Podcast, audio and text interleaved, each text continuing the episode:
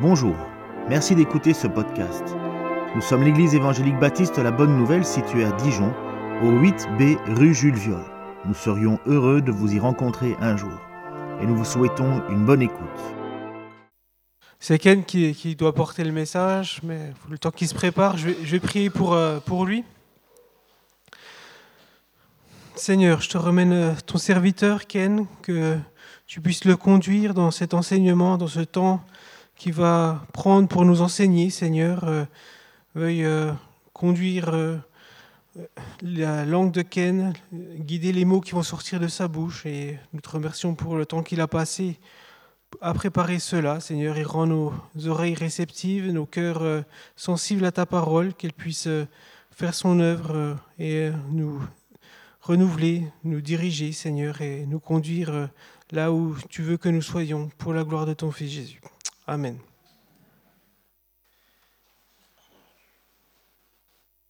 Merci beaucoup. Je dois juste remettre le petit bouchon. Bah, je le remettrai après.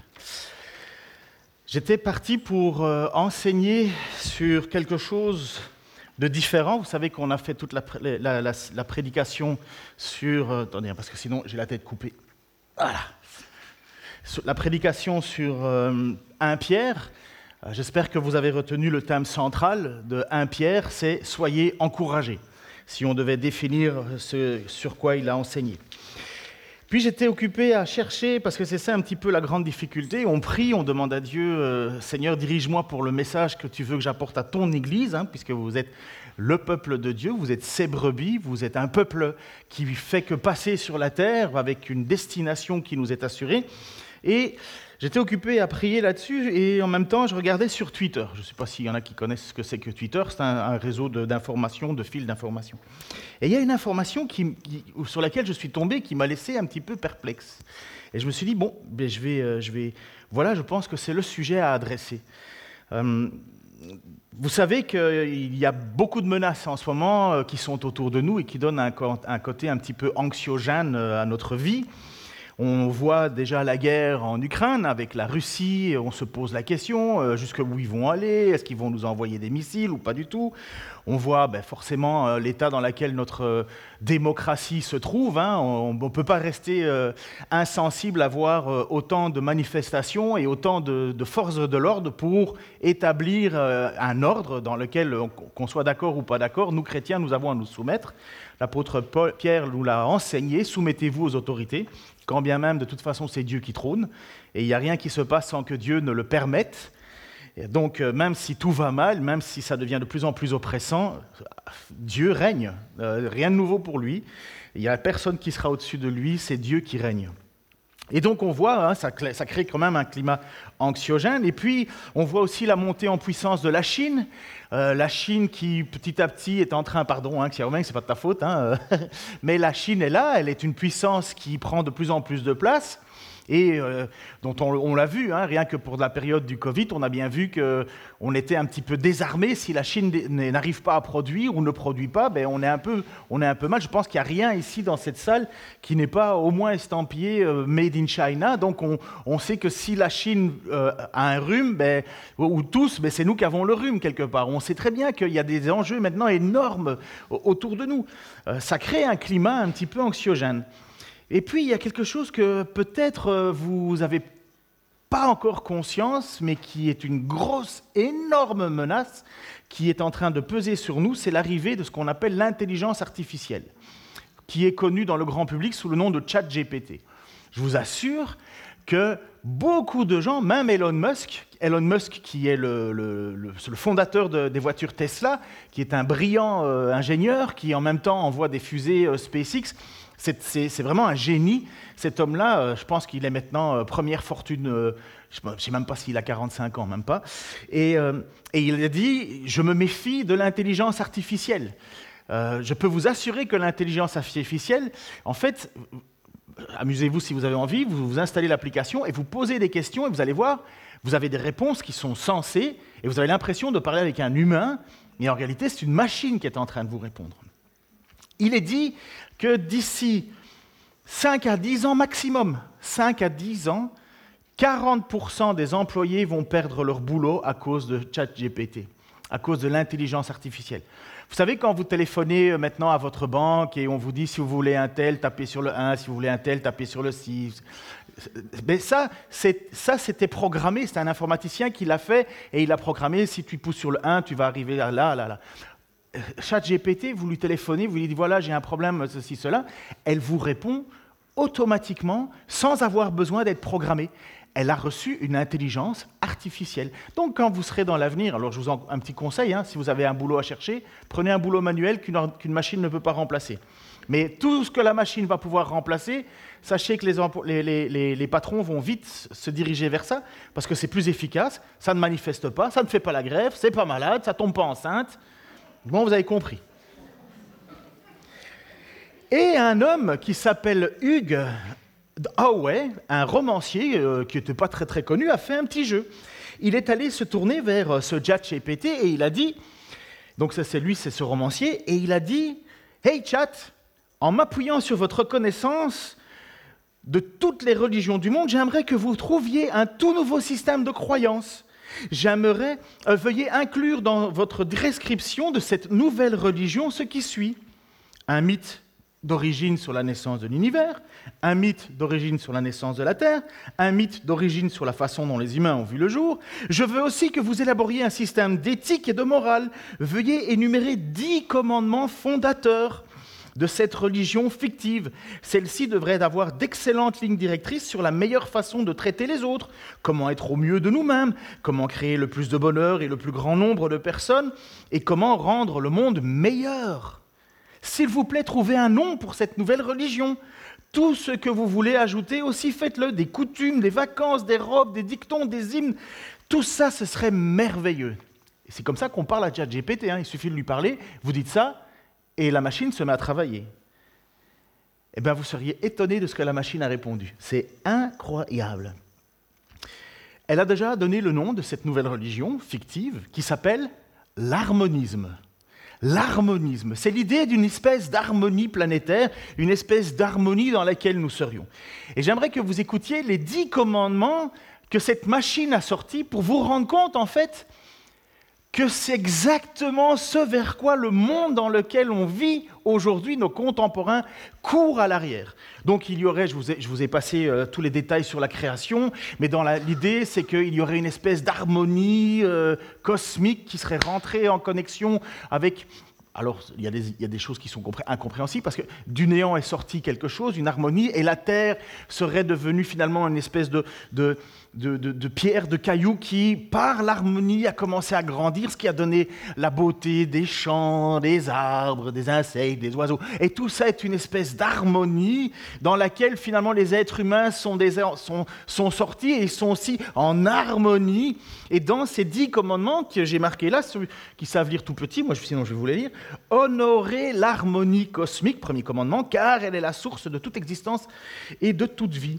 Respecter et protéger la symphonie terrestre, car c'est une manifestation sacrée de l'harmonie cosmique. Chérissez et nourrissez l'essence mélodique, ça c'est ce que vous êtes selon cette machine. Euh, en, vous et chez les autres, car c'est le don divin qui nous unit tous. Pratiquez l'empathie et la compassion, car ce sont les clés de la compréhension de l'harmonie avec les autres. Recherchez la sagesse et la connaissance, car elle nous guide vers une plus grande harmonie et compréhension. Commandement numéro 6, encouragez et soutenez la créativité et l'expression de soi et des autres, euh, car il nous rapproche de l'harmonie cosmique promouvoir la paix et la, non-violence, car les conflits, ne font que déséquilibrer ou euh, perturber l'équilibre de l'univers. Partagez vos bénédictions et vos ressources avec les autres, car cela favorise une société harmonieuse et interconnectée. Le neuvième commandement, prenez soin et protégez de tout et protégez tous les êtres vivants, car ils sont des acteurs essentiels à la symphonie terrestre. Et le 10, efforcez-vous de vous épanouir et de vous améliorer, car cela vous rapproche de votre véritable moi harmonieux. On rigole, mais en réalité, on est dedans. Hein Vous savez, quand il y a quelqu'un qui, qui, prend un arbre dans ses bras et qui veut être en symbiose avec l'arbre, il faut quand même être un peu fou, quoi. Mais il y en a plein qui sont fous et qui le font. Parce qu'ils se disent qu'il y a une énergie cosmique, une énergie qui se transmet. Quand vous voyez des gens qui vont dans des saunas, massages et compagnie, et qu'on leur met un caillou chaud, beau et lisse sur le dos, et qu'on dit, voilà, vous allez rentrer en harmonie. Et il y en a plein qui sont déjà dedans. On va mettre de l'huile essentielle dans la maison parce que ça va me rendre dans une espèce d'harmonie. On est dedans. ChatGPT, la seule chose qu'elle a fait, c'est qu'elle a pris ce qui est le système de croyance dans lequel nous sommes, ce qui est un petit peu le mélange, et elle a dit, voilà, c'est ça, c'est ça que les gens, recherchent. Ce serait la magnifique croyance.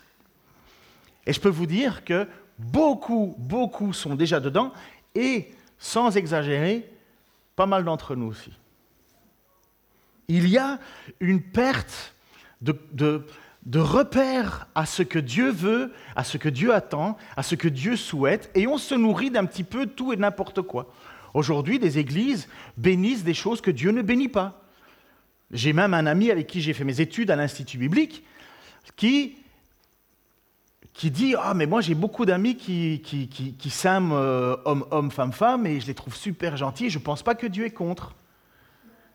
Et je, le, regarde et moi je me dis Mais enfin, on lit, on lit la Bible ensemble ou pas du tout? Enfin, je veux dire, on est. Mais voyez, il y a quelque chose qui pour lui casse l'harmonie dans le monde dans lequel on est. Et ça, ça ne lui plaît pas. Donc il, se tournera vers une idée de dire, voilà, moi je, referme un petit peu ce que, ce que, Dieu me met, enfin ce que Dieu me demande pour, pour me, me tourner vers une, vers une espèce de, de consensus. Mais c'est ça l'idée de l'harmonie. C'est ça l'idée. L'apôtre Paul avait bien raison lorsque dans 2 Timothée, qu'on a étudié en plus en cours ensemble, euh, il a dit ceci à Timothée, car il viendra un temps où ils ne supporteront plus l'enseignement, mais au gré de leur désir, avec une démangeaison d'entendre, ils se donneront une foule de maîtres ou maîtres sur maîtres, et ils détourneront leur oreille de la vérité et dévieront vers des fables. On pourrait affirmer que quand Paul parle de la fin des temps, en fait, c'est depuis tout le temps. La fin des temps, ça a commencé depuis le départ de Jésus-Christ à la Pentecôte jusqu'à son retour. On est dans la fin des temps. Paul va dire dans les temps-ci qui sont les derniers, et ainsi de suite, et ainsi de suite. Et nous l'avons vu que un chrétien qui veut vivre selon la volonté de Dieu, selon le désir de Dieu, il va être ostracisé, moqué ou parfois persécuté parce que justement, il, il va à l'encontre de ce qu'un monde veut entendre. Nous écoutons Dieu, nous avons Dieu qui nous donne ses, directives, ses commandements, et nous savons que le message de Dieu est un message qui est excellent, qui est bon, mais qui en même temps dérange parce qu'il annonce une chose qui est essentielle, c'est que nous sommes pécheurs et que nous avons besoin d'être pardonnés de notre péché. Et comme le dit, je l'ai entendu déjà plusieurs dimanches, car il n'y a pas de pardon des péchés sans effusion de sang. Et donc ça veut dire que d'une manière ou d'une autre, nous sommes devant Dieu non pas en harmonie, mais en désharmonie. Et le monde ne veut pas entendre cela. Et c'est quoi le problème de cette, de cette désunion? C'est le péché. Ça veut dire faire ce que nous aimons à la place de ce que Dieu veut. C'est ça le péché. Amartya, il y a un mot qu'on pourrait traduire par manquer la cible. En fait, Dieu a, Dieu a donné une règle, une loi, mais nous faisons l'inverse. Et donc, péché, ça veut dire manquer la cible, ça veut dire tirer partout ailleurs, sauf dans la cible. Et nous sommes naturellement tous pécheurs. Il suffit d'un seul péché contre la loi pour avoir péché contre la loi entière. Et ça, le monde ne veut pas l'entendre, mais c'est parce qu'il y a encore un autre dessein qui se place en arrière. Donc Paul fait mention que le peuple, et qui n'est pas uniquement le peuple extérieur, mais même des gens qui se disent croyants, courent vers des orateurs. Ils disent, ils se donneront une foule de maîtres. En fait, le mot, c'est un tas, des tas sur tas. C'est le peuple lui-même qui va chercher les, orateurs. Ce pas les orateurs qui viennent et qui disent voilà, j'ai un message extraordinaire à vous donner que vous ne connaissez pas et dont il y a une espèce de mystique à découvrir. Non, c'est le peuple lui-même qui, au fond de lui, comme cet, auteur romancier a tapé sur ChatGPT, je voudrais une religion qui m'épanouisse. Eh bien, il y a ça, il y a ce dépôt en nous de vouloir rechercher quelque chose de plus agréable que la parole de Dieu, la pensée de Dieu, le vœu de Dieu, la direction de Dieu. Et je peux vous assurer que beaucoup, beaucoup, beaucoup de gens tombent dans le panneau. Justement, quand il est dit ils auront une démangeaison d'entendre, ça veut dire qu'on est attiré par entendre quelque chose d'autre. Et je peux vous assurer que ce que vous allez entendre dans quelques minutes, on n'en est pas loin. On n'en est pas loin. Je vais vous faire euh, écouter une petite bande audio, parce que c'est une bande audio d'une prédication qui a été donnée dans une église à Lakewood, aux États-Unis. Et c'est une église qui comporte 52 000 membres. Quand je peux vous dire que c'est une foule de personnes qui courent vers des messages, qui se disent être de Dieu, mais qui ne sont pas de Dieu, je peux vous assurer que ce n'est pas la masse qui définit si oui ou non on est dans la vérité ou non on est dans l'erreur, c'est la parole, acte 17, 11. On vérifie ce qui est dit, et si c'est dit, ben on le fait, si c'est pas dit, on ne le fait pas. Mais une foule de gens se donnent des orateurs qui parlent selon leurs désirs selon leur désir de leur propre cœur. Et je peux vous assurer que ce que vous allez entendre, si vous êtes comme moi, j'ai dû confesser à Dieu aussi en disant, Seigneur, c'est vrai que ce message m'attire, et c'est vrai que parfois je te mélange avec ce que j'entends, parce qu'il y a des moments où ton évangile me semble rude. Moi, quand on m'a présenté l'évangile pour la première fois de ma vie, on m'a dit, tu vas voir, ta vie va être magnifique tu vas être heureux, tu vas être... J'entends souvent des gens dire, ah, les gens sont malheureux, les gens sont malheureux. Mais les chrétiens sont aussi malheureux. Mais nous, sommes malheureux parce que nous ne vivons pas encore dans le monde qui est créé, qui nous est promis. Nous sommes heureux parce que nous avons un espoir, mais nous sommes, entre guillemets, malheureux parce que nous ne sommes pas encore dans cet espoir. C'est pour ça qu'aujourd'hui, on peut se réjouir pour notre sœur. Même si nous sommes tristes, on se réjouit pour notre sœur Martine. Pourquoi? Parce qu'on peut la dire heureuse. Elle est heureuse. Elle ne lutte plus contre son corps, elle ne lutte plus contre ses pensées, elle ne lutte plus contre la souffrance, elle ne lutte plus contre le monde, elle est dans le repos de Dieu. Mais nous, nous sommes là et nous vivons sur cette terre avec des frustrations. Je ne sais pas pour vous, mais qui arrive à finir tous les mois, ces fins de mois classiquement, en disant, voilà, j'ai qui en a plus dans son compte en banque? Vous ne levez pas la main parce que vous allez voir. Mais la plupart du temps, la plupart du temps, on rame. Paul le dit aux Corinthiens, il y en a très peu ici de gens puissants. La plupart du temps, on rame. Et pourtant, lorsqu'on nous montre certains massages de l'Écriture, on a l'impression qu'en tant que chrétien, on devrait être riche. Combien ne sont pas malades? Qui n'a jamais été malade ici? Tout le monde a été malade. Mais pourtant, on se dit, euh, quand on entend certains messages, on se dit, mais non, c'est pas normal, c'est pas c'est pas la voie, c'est pas le chemin. On a même presque l'impression de dire à Dieu, mais qu'est-ce que tu fais?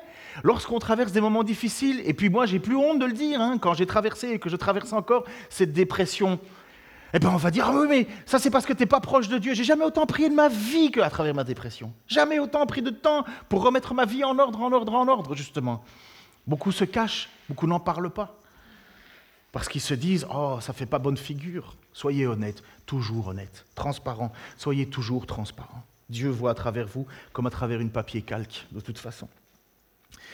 Mais on est là et on se retrouve dans une société et dans l'Église, malheureusement, où on écoute un message, et je vais vous, allez l'entendre, c'est un petit peu un happening, où nous aussi on est dedans. Écoutez ce, ce, qui est dit. Donc déjà, je vous montre l'image.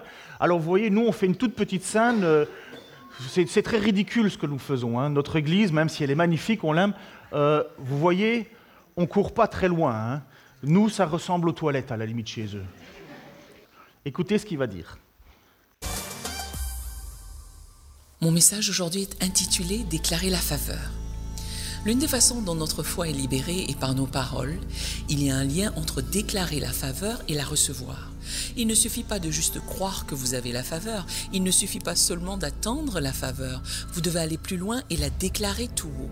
Chaque jour, vous devez déclarer, j'ai la faveur de Dieu, la faveur est sur ma famille, la faveur est sur ma santé, la faveur est sur mes affaires, la faveur est sur mes finances. Lorsque vous prononcez quelque chose, vous lui donnez le droit de se réaliser. Lorsque vous faites face à des situations difficiles, au lieu de vous décourager, de penser pourquoi est-ce arrivé, vous devez déclarer la faveur de Dieu transforme la situation. La faveur apporte la guérison, la liberté, la justification, la victoire dans ma vie. C'est une chose que de le penser. Or, quand vous le déclarez, les anges se mettent au travail et dans le domaine invisible, les choses commencent à changer. Nous avons prié, nous avons cru, nous avons espéré, c'est bien. Cependant, il est temps de commencer à déclarer la faveur. Déclarer la faveur dans vos finances. Père, merci car ta faveur m'apporte des clients. Merci car ta faveur me démarque. Merci car ce que je touche prospérera, réussira. Les Écritures disent, Jésus croissait en sagesse, en stature et en grâce devant Dieu et devant les hommes. La grâce signifie la faveur ici. Vous pouvez croître en faveur. Plus vous remerciez Dieu pour cela, plus vous le déclarez, plus vous verrez cette faveur. Joël, tu dis que j'ai la faveur, pourtant je n'ai jamais de bonnes opportunités, je ne vois jamais rien d'inhabituel. C'est peut-être parce que vous ne le déclarez pas. Pourquoi ne pas monter d'un cran? Tout au long de la journée, dites Père, merci car ta faveur me soutient, merci car elle m'apporte une notoriété, merci car elle m'amène dans de nouvelles dimensions. Ce n'est pas seulement être positif, c'est libérer votre foi pour entrer dans la faveur de Dieu. Nous sommes cinq enfants dans la famille. Nous n'avons jamais quitté la maison sans que notre mère dise Père, merci car mes enfants ont ta faveur. C'est bien de prier pour vos enfants, de demander à Dieu de les protéger, de les guider, de leur donner de la sagesse. Néanmoins, ne vous arrêtez pas là. Déclarez la faveur sur eux. Père, merci car mes enfants ont la faveur auprès de leurs professeurs, faveur auprès des autres élèves, faveur qui les fait exceller. David avait fait cela lorsqu'il a dit ⁇ Oui, le bonheur et la grâce m'accompagneront tous les jours de ma vie ⁇ Le mot grâce, dans une traduction, est faveur. Il disait en fait ⁇ La faveur me suit toute ma vie. La faveur empêche les ennemis de me vaincre. La faveur me rend attrayant. La faveur apporte la promotion, l'opportunité. Il n'y pensait pas seulement, il n'espérait pas seulement que les choses marchent. Il déclarait la faveur sur sa vie. Pas étonnant que le prophète Samuel soit venu vers lui et les oint prochain roi d'Israël. Pas étonnant qu'il ait vaincu un géant qui faisait deux fois sa taille. Pas étonnant que le roi Saül n'ait pas pu le tuer. Lorsque vous déclarez constamment la faveur de Dieu, vous vantant de sa bonté, vous irez dans des endroits où vous n'auriez pas pu aller seul. Vous surmonterez des obstacles qui semblent impossibles.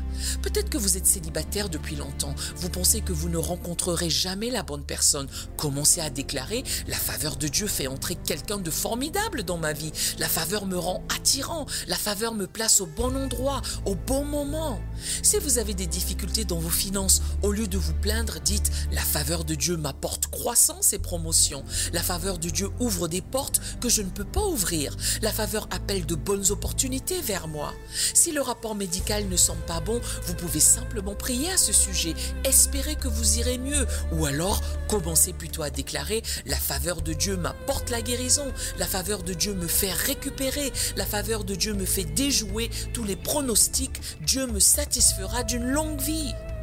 Depuis que j'ai commencé à exercer mon ministère, j'ai toujours dit Père, merci car ta faveur me distingue. Lorsque les gens allument leur télé et me voient, ils n'éteindront pas leur téléviseur. Chaque semaine, quelqu'un me dit Je changeais les chaînes car je n'aime pas les télé-évangélistes. Je ne les ai jamais regardés. Néanmoins, Joël, quand j'ai allumé la télé, que je t'ai vu, je n'ai pas pu l'éteindre. Je sais que ce n'était pas une coïncidence. Cela ne serait pas arrivé si je n'avais pas déclaré la faveur. Les rêves que Dieu a mis dans votre cœur, vous devez déclarer la faveur sur eux. Y a-t-il des problèmes qui semblent impossibles? Déclarez que la faveur de Dieu les résout.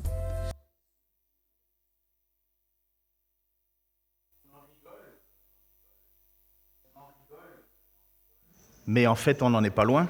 Combien de fois j'entends euh, des gens autour de moi dire Je déclare au nom de. Tu déclares quoi? Qui, qui sommes-nous? Pour déclarer. Nous sommes des mendiants de la grâce de Dieu. En fait, nous pensons avoir une autorité parce que nous prenons un passage qui, dans Romains 10, euh, Romains 10 chapitre, euh, verset 6, dit Si tu déclares de ta bouche mais si tu déclares quoi? Si tu déclares cette parole est certaine, elle est sur ta bouche, et c'est une parole de foi. Et tout ce mouvement avec Joyce Meyer et compagnie et plein d'autres, en fait, ils ont un mouvement qu'ils appellent la parole de foi. Et parce que tu es chrétien, il suffit de déclarer quelque chose. Je déclare la faveur, je déclare la faveur. Tu peux prier, c'est bien, tu peux demander, c'est bien. Mais non, il faut déclarer. À l'époque, on appelait ça le gnosticisme.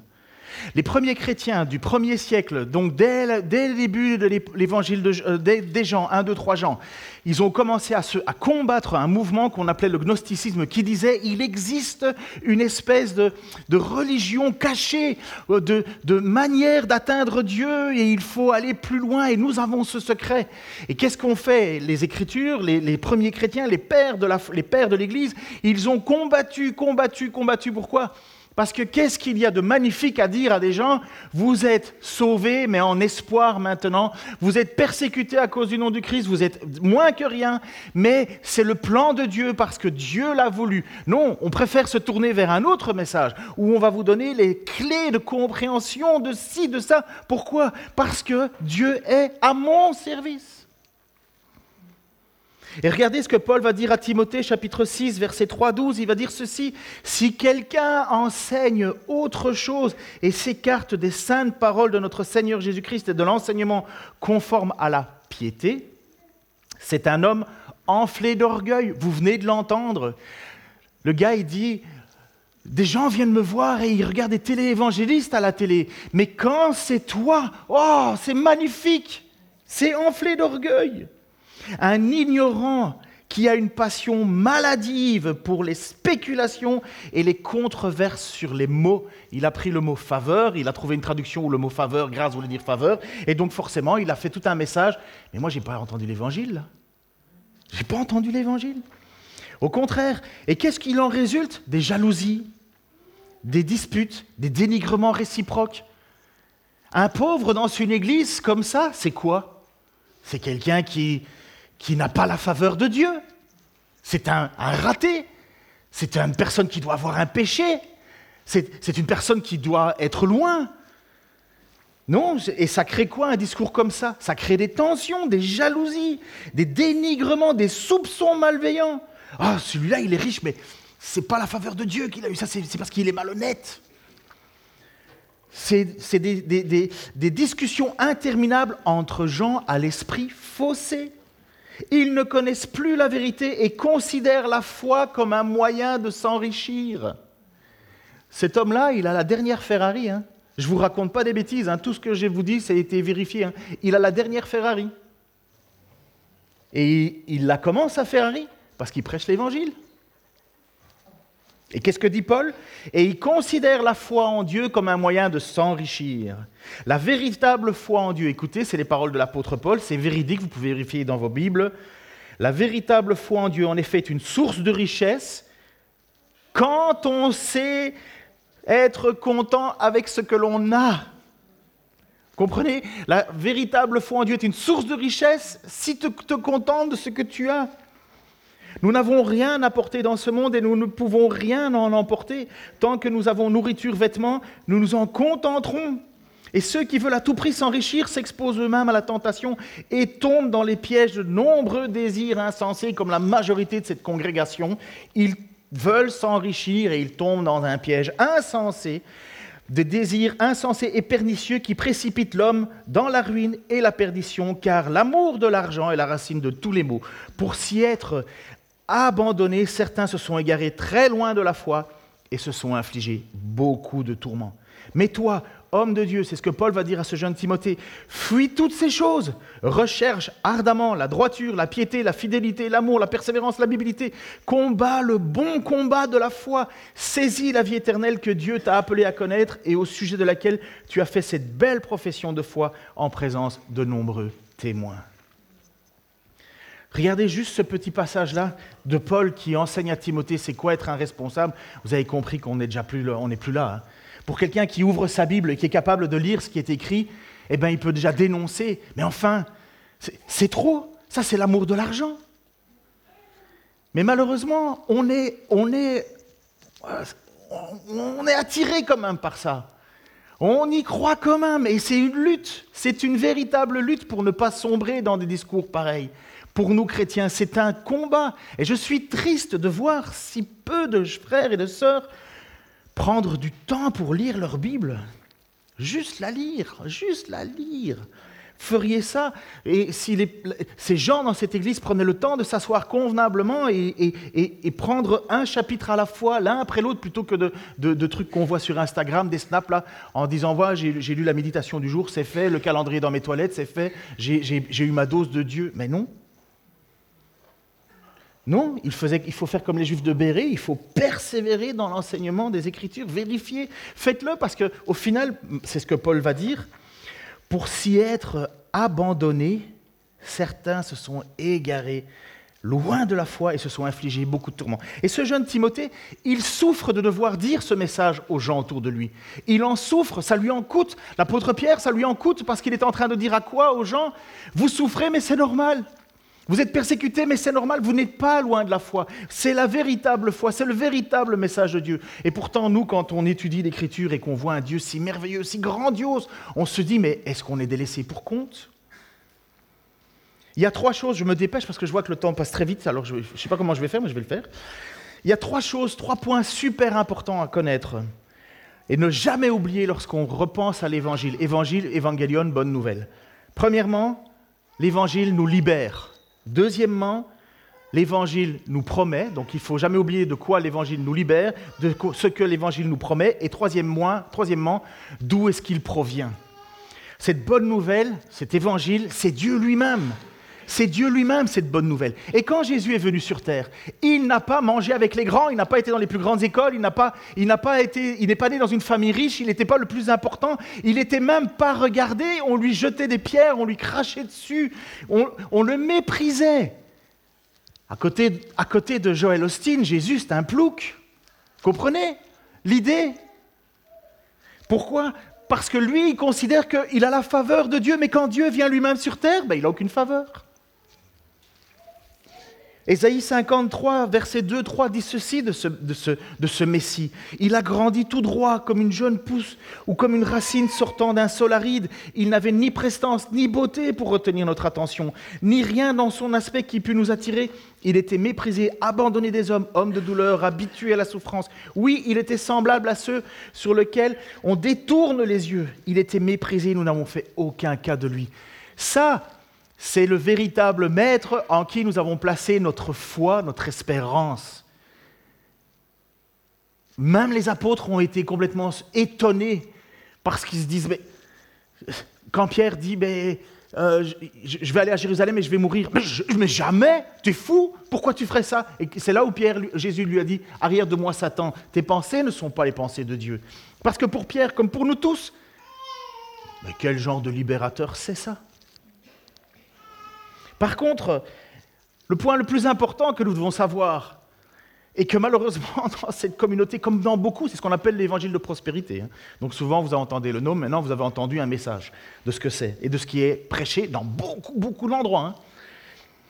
La deuxième chose, c'est de savoir de quoi Dieu nous libère. Oui, Dieu peut faire des choses incroyables. Dieu peut nous sortir de nos addictions.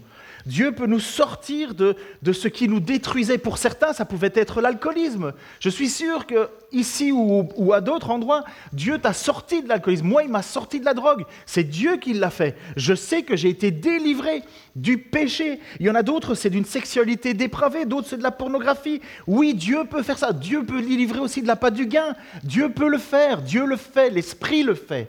Il nous libère du péché qui nous tenait captifs. Ça, c'est l'évangile. C'est l'évangile. Je suis libéré de la sexualité, mais ce n'est pas pour avoir la plus belle femme au monde, même si je l'ai. Mais elle n'est pas là, merde. Elle a un gros problème de mal de dos en ce moment, ma femme. Mais vous voyez, j'ai été délivré de la patte du gain, mais ce n'est pas pour devenir l'homme le plus riche.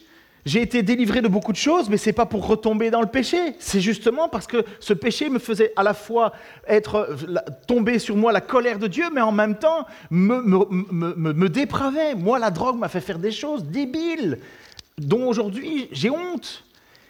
Mais j'étais addict, je ne pouvais pas m'en sortir. Oui, l'évangile libère du péché, du lien du péché. Romains chapitre 6, versets 1 euh, à 11 dit ceci, que dire maintenant? Persisterions-nous dans les péchés pour que la grâce abonde? Loin de là, puisque nous sommes morts au péché. Comment pourrions-nous vivre encore dans le péché? Ne savez-vous pas que si nous avons été baptisés pour Jésus-Christ, c'est en relation avec sa mort que nous avons été baptisés. Nous avons donc été ensevelis avec lui par le baptême en relation avec sa mort, afin que comme Christ a été ressuscité par la puissance glorieuse du Père, nous aussi nous menions une vie nouvelle. Car si nous avons été unis à lui par une mort semblable à la sienne, nous le serons aussi par une résurrection semblable à la sienne. Comprenons donc que l'homme que nous étions autrefois a été crucifié avec Christ afin que le péché, euh, afin que le péché dans ce qu'il a fait sa force soit réduit à l'impuissance et que nous ne soyons plus esclaves du péché. Car celui qui est mort est déjà, a été déclaré juste, il n'y a plus à répondre du péché. Or, puisque nous sommes morts avec Christ, nous croyons que nous vivrons aussi avec lui, car nous savons que si Christ est ressuscité, ne meurt plus, la la mort n'a plus de pouvoir sur lui, il est mort, et c'est pour le péché qu'il est mort une fois pour toutes. Mais à présent, il est vivant et il vit pour Dieu. Ainsi, vous aussi, considérez-vous comme mort au péché et comme vivant pour Dieu dans l'union avec Jésus-Christ. C'est ça le cadeau de l'Évangile, c'est qu'il nous libère du péché, il nous libère de la convoitise, il nous libère de tout ce qui ce qui est, de ce qui fait en nous la lutte à notre âme. Et Corinthiens 6, 9, 12, ne savez-vous pas que ceux qui pratiquent l'injustice n'auront aucune part au royaume de Dieu? La Bible dit ceci, ne vous y trompez pas, il n'y aura point de part dans l'héritage de ce royaume pour les débauchés, les idolâtres, les adultères, les pervers, les homosexuels, ni pour les voleurs, les avares, ou pour les ivrognes, les calomniateurs ou les malhonnêtes. Et voilà ce qui est important à regarder sur ce texte, voilà bien ce que vous étiez, certains d'entre vous. C'était mon passé, ça. Je faisais partie de ça. C'était mon passé. Mais vous avez été lavés, vous avez été purifiés du péché, vous avez été déclarés justes au nom du Seigneur Jésus-Christ et par l'Esprit de notre Dieu. Tout m'est permis, certes, mais tout n'est pas bon pour moi. Tout m'est permis, c'est vrai, mais je ne veux me placer sous un, aucun esclavage. Moi, je plains ces gens qui courent derrière cet évangile de prospérité, parce qu'ils vont retomber dans un esclavage. Ils vont retourner dans ce qui fait la guerre à l'âme. Ils veulent être riches, célèbres et en bonne santé. C'est l'harmonisme. Ils veulent être riches, célèbres et en bonne santé. Pour la gloire de Dieu, bien entendu. Oui, l'évangile, le vrai évangile transforme des vies. Je ne sais pas si vous êtes prêts à faire ce jeu-là, euh, mais est-ce que quelqu'un peut lever sa main, comme je le fais, en disant Oui, Dieu m'a libéré d'une addiction? Les autres, vous n'êtes pas encore libres? Si, certainement. Dieu m'a libéré d'une addiction. Vous pouvez le témoigner que quelque chose vous tenait captif, mais Dieu a transformé vos vies pour vous libérer de ce qui vous tenait captif. Peut-être ceux qui n'ont pas levé la main, c'est peut-être parce que vous luttez encore. Mais il y a une différence entre le péché immanent et le péché rémanent. Qu'est-ce que je viens de dire? Immanent, ça veut dire que toute ta personnalité, c'est le péché. Tu vis dedans, tu continues à le faire, à le faire, à le faire, à le faire. Et tu essayes de le sauvegarder, de le protéger de gens qui ne le savent pas. On essaye que personne ne soit au courant. On fait une belle figure devant l'Église, on a les belles prières, les belles paroles, on sait comment répondre. Et on garde finalement ce péché en nous qui est immanent. Il est là, il est toujours là. En fait, il n'est jamais parti. Et puis vous avez le péché rémanent. Le péché rémanent, c'est celui dans lequel tu luttes mais qui revient à la charge. Mais tu luttes, et tu luttes. Et les gars, c'est souvent comme ça. Peut-être les filles, j'en sais rien, mais les filles, c'est encore différent. Mais les gars, c'est pareil. Tous les gars luttent avec la pornographie sur Internet. Tous et on lutte. Ça ne veut pas dire que tous les soirs, c'est bingo, ils tombent pas, non. Ils tombent. Et puis après ça, ils demandent pardon à Dieu et ils prient, ils prient. Il y en a qui vont jusqu'à jeûner. Tant mieux qu'ils tous les moyens utilisés. Mais ils ne veulent pas vivre comme ça. Ils ne le supportent pas. Ils se sentent mal devant Dieu. Ils se sentent sales. Il y a bien d'autres raisons. Hein. Il y a plein d'autres choses. Et on se sent sale devant Dieu. Et on demande à Dieu, aide-moi, sauve-moi de moi-même. Voilà ce qui est la lutte contre le péché rémanent. Ce n'est plus ce que nous voulons être, ce n'est plus ce que nous sommes, mais nous luttons encore, parce que nous ne sommes pas encore délivrés totalement. Nous sommes encore sur cette terre et nous, gémissons. Mais celui qui dit, bah, c'est pas très grave, comme j'ai encore entendu tantôt, euh, hier ou avant-hier, je ne sais plus, je parlais avec des pasteurs, un pasteur qui a lutté constamment avec ça, avec l'addiction aux femmes, et puis à un certain moment, vous savez ce qu'il a dit, plutôt que de lutter, il a dit, De toute façon, je ne peux rien faire, ben, je vais tomber dedans. Ne faites jamais ça.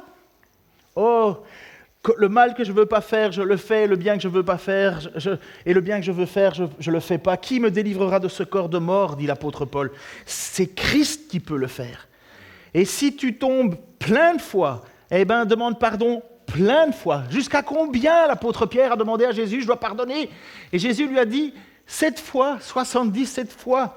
Ça veut dire tout le temps. Et si Jésus a enseigné ça, est-ce qu'il l'a enseigné juste pour les autres et lui, il ne le ferait pas? Jésus est en train de nous dire que si tu demandes pardon, il te pardonnera toujours. Et tant qu'on est tenu dans cette dépendance, tant qu'on est lié à cette dépendance en Christ et que le péché finalement me fait toujours tomber et me fait toujours revenir à Dieu, vous êtes toujours accroché à Dieu. Par contre, si vous ne priez plus pour ça, si vous faites semblant et que vous passez votre temps à masquer les choses, réfléchissez. Je veux terminer avec ce passage-là. Notre espérance à nous, c'est le retour de Christ. En fait, nous ne devrions pas nous appeler les croyants, mais on devrait s'appeler les espérants. Nous espérons au retour de Christ.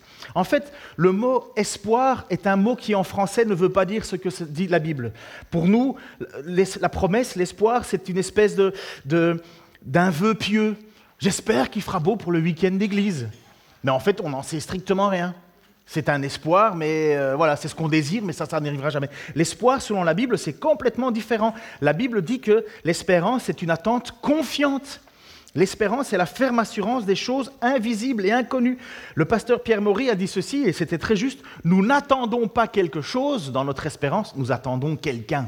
Nous attendons le retour de Jésus-Christ. Le retour de Jésus-Christ, c'est ça notre but. Soit que nous soyons dans sa présence, comme Martine l'est maintenant, comme il a été dit au, larron en croix, aujourd'hui même tu seras avec moi au paradis, soit Jésus revient, et le jour où il revient, il vient nous chercher, ou, je me souviendrai toujours de cet excellent message que Geoffrey nous avait en prêché sur mon Père a préparé une place dans, dans ma demeure, il y a une demeure dans laquelle Dieu a déjà préparé une place, et s'il vient te rechercher, il te place dans cette demeure, il vient, aucune religion ne donne ça comme espoir de quelqu'un qui revient pour te prendre et le placer dans son royaume.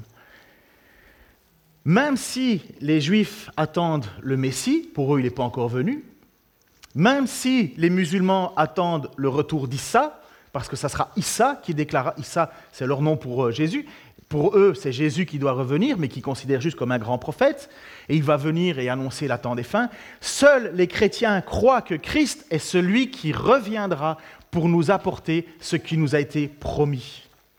Il n'y a que nous. Et si nous souffrons, et si nous avons des moments difficiles, c'est pas grave. La promesse n'a pas changé. Cette promesse, elle est sûre, elle est certaine. Elle a été payée par le prix du sang de Christ. Et voici ce que Pierre, euh, Jean va dire, je, voilà, j'aurais fini. 1 Jean 3, 2, 3. 1 Jean 3, 2, 3. J'avais aussi Apocalypse 22, mais je vous en passe. Il dit ceci Mes chers amis, dès à présent, nous sommes enfants de Dieu nous sommes enfants de Dieu. Et ce que nous serons un jour n'a pas encore été rendu manifeste.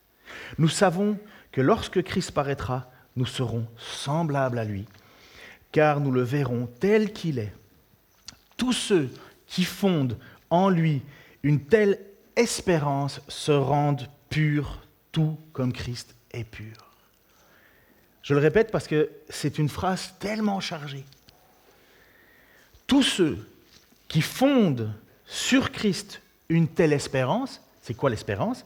Son retour, se rendent eux-mêmes purs comme Christ est pur. Si ton désir, ce n'est pas le retour de Christ, si ton désir, ce n'est pas être avec Christ, il y a un problème. Si ton désir, ce n'est pas Christ, Christ, Christ, il y a un problème. Apocalypse 22, je ne le lis pas, je vous dis juste la dernière phrase le témoin, vous le trouvez dans votre Bible, dernière page, trois derniers versets, même pas trois dernières lignes. Le témoin qui affirme ces choses déclare Oui, je viens bientôt. oh oui, qu'il en soit ainsi. Viens, Seigneur Jésus.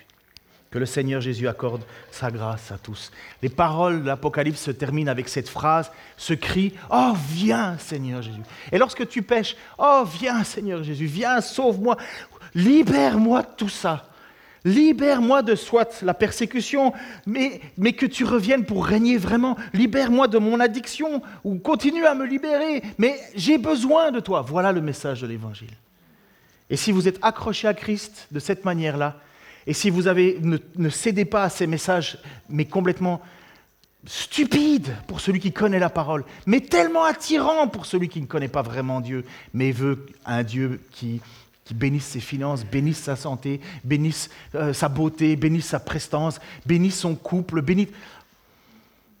Si c'est uniquement ce côté-là, alors vous avez une idole dans votre vie. Parce que c'est ça le rôle d'une idole, c'est de satisfaire à mes besoins. Seigneur, nous nous plaçons, et moi en premier, devant toi parce que nous sommes ton peuple. Tu nous as appelés. Tu connais l'histoire de chacun qui est assis sur sa chaise ici.